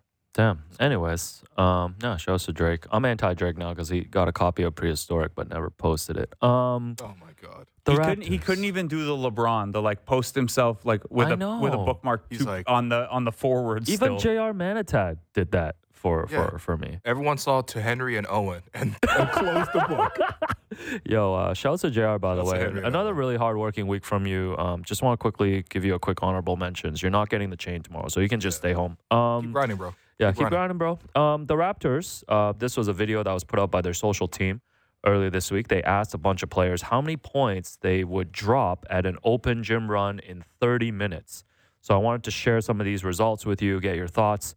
And then I wanted us to close the show by picking the four Raptors you want to run with at a pickup run. Um, Pascal said he would drop 100 points. Uh, Malachi said he would drop 80. Scottie said he would put up 70, 15, and 20. Uh, Goodness. Javon Freeman Liberty said 60 to 65. Garrett Temple 60. Thad Young 50 to 60, and he said, "quote When I retire, Lifetime Fitness is not going to want to see me." Grady Dick 50. OG 35. Jalen McDaniel said they'll be fouling me too much. 20 points. No comment there. Uh, Jakob Poeltl said, "I'm just going to pass the ball and grab some rebounds." Yeah, there's uh, kind of the main list of of, of uh, guys who shared um, how many points they would drop at an open gym run in 30 minutes. So when Malachi says 80, I actually believe him because when I, I think s- we've seen it. we've seen Yeah. him at Pro-Am open run. Malachi, Yeah, yeah. at a pro am, he literally like the one in Toronto that that ball don't stop did here like Mm. two years ago now. Shouts to Ekam. Shouts to Ekam, but it was him and Scottie in that run, and Scottie had like respectable 40 or something like that. Yeah. Malachi legit had like 70 plus. Yeah. So, yeah. I believe that. I don't. Uh, my only real take is I don't want Jakob on my team because he says he's uh, like he asks gets pass the asked, ball, grab some gets asked about scoring and he said I'm going to pass the ball, grab some rebounds. Well, you guys have played with me. What am I going to say? Okay, yeah, I'm not scoring at all. It's I'm going to play defense and set some screens. yeah. I know I'm like a foot shorter than Jakob Poeltl and I wouldn't do it as well. But that's that's my role in the offense. I don't want to touch the ball. Yeah, should have seen that video. Should have not bet on Jakob if I saw this video. Um, oh man. anyways, I want to hear. Um, we know who the best players are on this team, but I want some more critical thinking as to like how are you going to assemble your your. Uh, so it's going to be you and four Raptors players showing up to a pickup run. Got you. So I have So- to physically play. so with you're them? playing, and oh, I want to a dream. and I want to hear your thought process of the four players you would assemble around you. So should we start? Start with Will. Yeah. Uh, yeah, you definitely number one. You want the best athlete period in the gym. Open open runs is a lot of transition. Okay. uh, a lot of sloppy play, a lot of one on one play. Yeah. So a guy who can block a shot, guy who can You run know what? fast. Well, you know what? We're gonna draft this real quick. So Yeah. you get first pick. Uh, yeah, I'm gonna take Scottie Barnes. Okay, you're Yeah. taking Scottie. Scottie like would be that. excellent in an open run. Plus, he do some cool dunks, which I'll get to you know maybe throw one okay. as a lob. Yeah, this is a fantasy. at this point. Scottie Barnes. Yeah, okay, so number one pick, Scottie for for Will. Blake. All right, with Scottie off the board, I'm going in a different direction. Point guard's the most important position Mm. in a in a pickup run. You got to have someone who isn't just driving the lane, forcing shots, can actually make a make a pass and make a read. Um, but for the fun factor, for the highlight reel factor, and for maybe they sleep on us a little bit, I'm taking Markquis Nowell. I think he'd be an Oh. unbelievably fun, My like goodness. open court, open run player. Okay, wow. you know, I only I want. thought you were gonna say Dennis because uh, you're setting this up like it was. No, gonna be Dennis, Dennis wasn't on the list. Um, I guess neither was Markquis Nowell, but uh, no, we can we can draft okay, whoever we'll we go want. It's all yeah, good. like I, like there is an era where there aren't two way contracts, and Markquis Nowell doesn't make it to the NBA, and he's like a Rucker Park legend. Okay, I like I that. I can absolutely see Right, that yeah, for him sure. if he came Yeah. along 15 years ago. Got you. Yeah, I'm. I'm. Uh, as a fellow MVP, I have to take Dennis. Um, I Oh. think the two of us will bring a lot of winning um, to the program. That's so, actually pretty Yeah, good. I'm gonna go with Dennis. Uh, what about? Okay, back to you, Will. Well, you've let me have Pascal, so I have the best score in the group too. yeah, but you're just gonna. It's No, boring. I'm trying to win. You know how serious I am about winning. All right, Both Scottie of and you know this. Scottie and Pascal go to Will. Blake, who you yeah, got? that's right. I don't need to I, explain that. I don't know if load like this is a different style of basketball. Like I heard, remember a couple years ago, I can't remember if it's the championship team or the year after or the year before, whatever. Mm. In the Raptors runs all summer that they do, Uh huh. Lorenzo Brown was the was the unbeatable one on one player. Mm. Okay. It's a different style Five of on basketball. five. It's Yeah. a different style of basketball, though. All right. And I know we've seen Pascal in the Rico runs and stuff like Mm. that. He dominates those. Yeah. Time is of the essence, boys. Blake, Um, who you got? All right. I'm taking OG. Um, ah, damn it, man. obviously, he's not going to lock in defensively You know all, all that much, but like he can shoot it a little bit. Yeah. And, and hey, the Raptors aren't going to let him expand his offensive game, and Yeah. I'm going to. You're his best friend. So Will. you know, All right. clearly Dennis and I are gonna carry our team, and we just need some spot up shooters. So I'm gonna take Grady Dick. Um, You seen those camped out in- percentages? camped out in the corner. All I'm- right. I'm betting on Dick. Yeah, Uh, unbelievable. You guys Yeah. are, are just allowing me to build the super team. yeah here. go ahead, brother. Who you got? Uh, who do I want next? Um, in this kind of setting, I kind of really would love a guard. Um, give me Mm. Gary. Okay. Yeah, I need a I need a dead There's only shooter. one ball, man. It doesn't no- matter, there's bro. This is, the you're ball literally, you're to Gary- literally building the Raptors. the- He's building the Raptors. I'm trying to win the game. Y'all took Markquis Nowell second overall. I was trying to have fun in a pickup Yeah, run. man. No, Uh, you- and guess what? I'm Y'all taking, thought this was a charity game? Have some fun, Pikachu. I'm Um, taking Jalen McDaniels next. You're What? taking Jalen. He's taking Jalen McDaniels. Will, me- you made the case for the Yeah. best athlete wins in those situations. yeah. Yeah, I'm taking the best athlete Okay. left on the board. Um, right, you know, right. clearly Dennis and I again are going to carry the team. Um, Grady hopefully can contribute a little bit. Mm. Um, I'm going to take Garrett Temple. Um, Okay. I, I like Garrett Temple. are you in are this. you building a are you I building like a, a Booray game? What are you doing? I'm building a union. here? you are building a. I'm, a- u- a I'm actually secretly unionizing right now. All right, Uh, Will, who's your last dude? How much trouble are you having spelling Temple in this doc Oh, right I, now? I, I, am trying to call him. GTSR is what Will put in there for he is- Garrett he's the Temple. older GT on the Like, team. All right, who's your last My, pick, my man? last pick. You're pick. going to say Kawhi Leonard? Yeah. Oh man, he's available. Nah, you know what? I believe that when he says it, man. You're I actually taking think Thad. that will take this the most seriously. You're taking too. Lifetime Fitness Mamba. Yes, I am Okay. actually. Yeah, that will be my center, point center. You know, can make some passes. All right. Yeah, I'm chilling in this game. Yeah. All right, uh, I'm last taking pick. I'm taking Bobby Webster. I need I need some shooting. He can pull up he can pull up from the logo and it is Uh. as I understand it very unafraid to take uh take a lot of shots in a pickup run. I don't want to Okay. out his business, but I know Bobby has given players buckets. You know in what? past. Give me Azotam, boys. I need this, I need the numbers. I, I need to crunch the numbers. I need to know where Grady's best spots are, where Garrett Temple's best spots are, Uh-huh. and we're unionizing. So I am gonna need some numbers. Uh, yeah. Well, this is great. So the three teams are me, Scottie Barnes, Pascal Siakam, Gary, and Thad. Damn, that's sick. Blake with Markquis Nowell, OG Who are you Anunoby, guys playing in Saga? Jalen McDaniels, and Bobby Webster. Uh, and then it is Alex with Dennis, Grady Dick, uh, GT Senior, in this case, Garrett Temple, and and Hasseltap. So I'm happy we all took it as seriously as I did, but my team is crushing all your teams. But we are going to wrap here for today. I've been your host, Will Lou. You've been listening to The Raptor Show on the Sportsnet Radio Network. Make sure you find The Raptor Show wherever you listen to podcasts and subscribe and please rate and review the show. Thanks once again to Savanna Hamilton, Dennis Schröder, producer and co-host Alex Wong, Blake Murphy, our board producer Derek Mandale, James Wilson, David Sis, Jared Manatide, helping behind the scenes. We'll be back tomorrow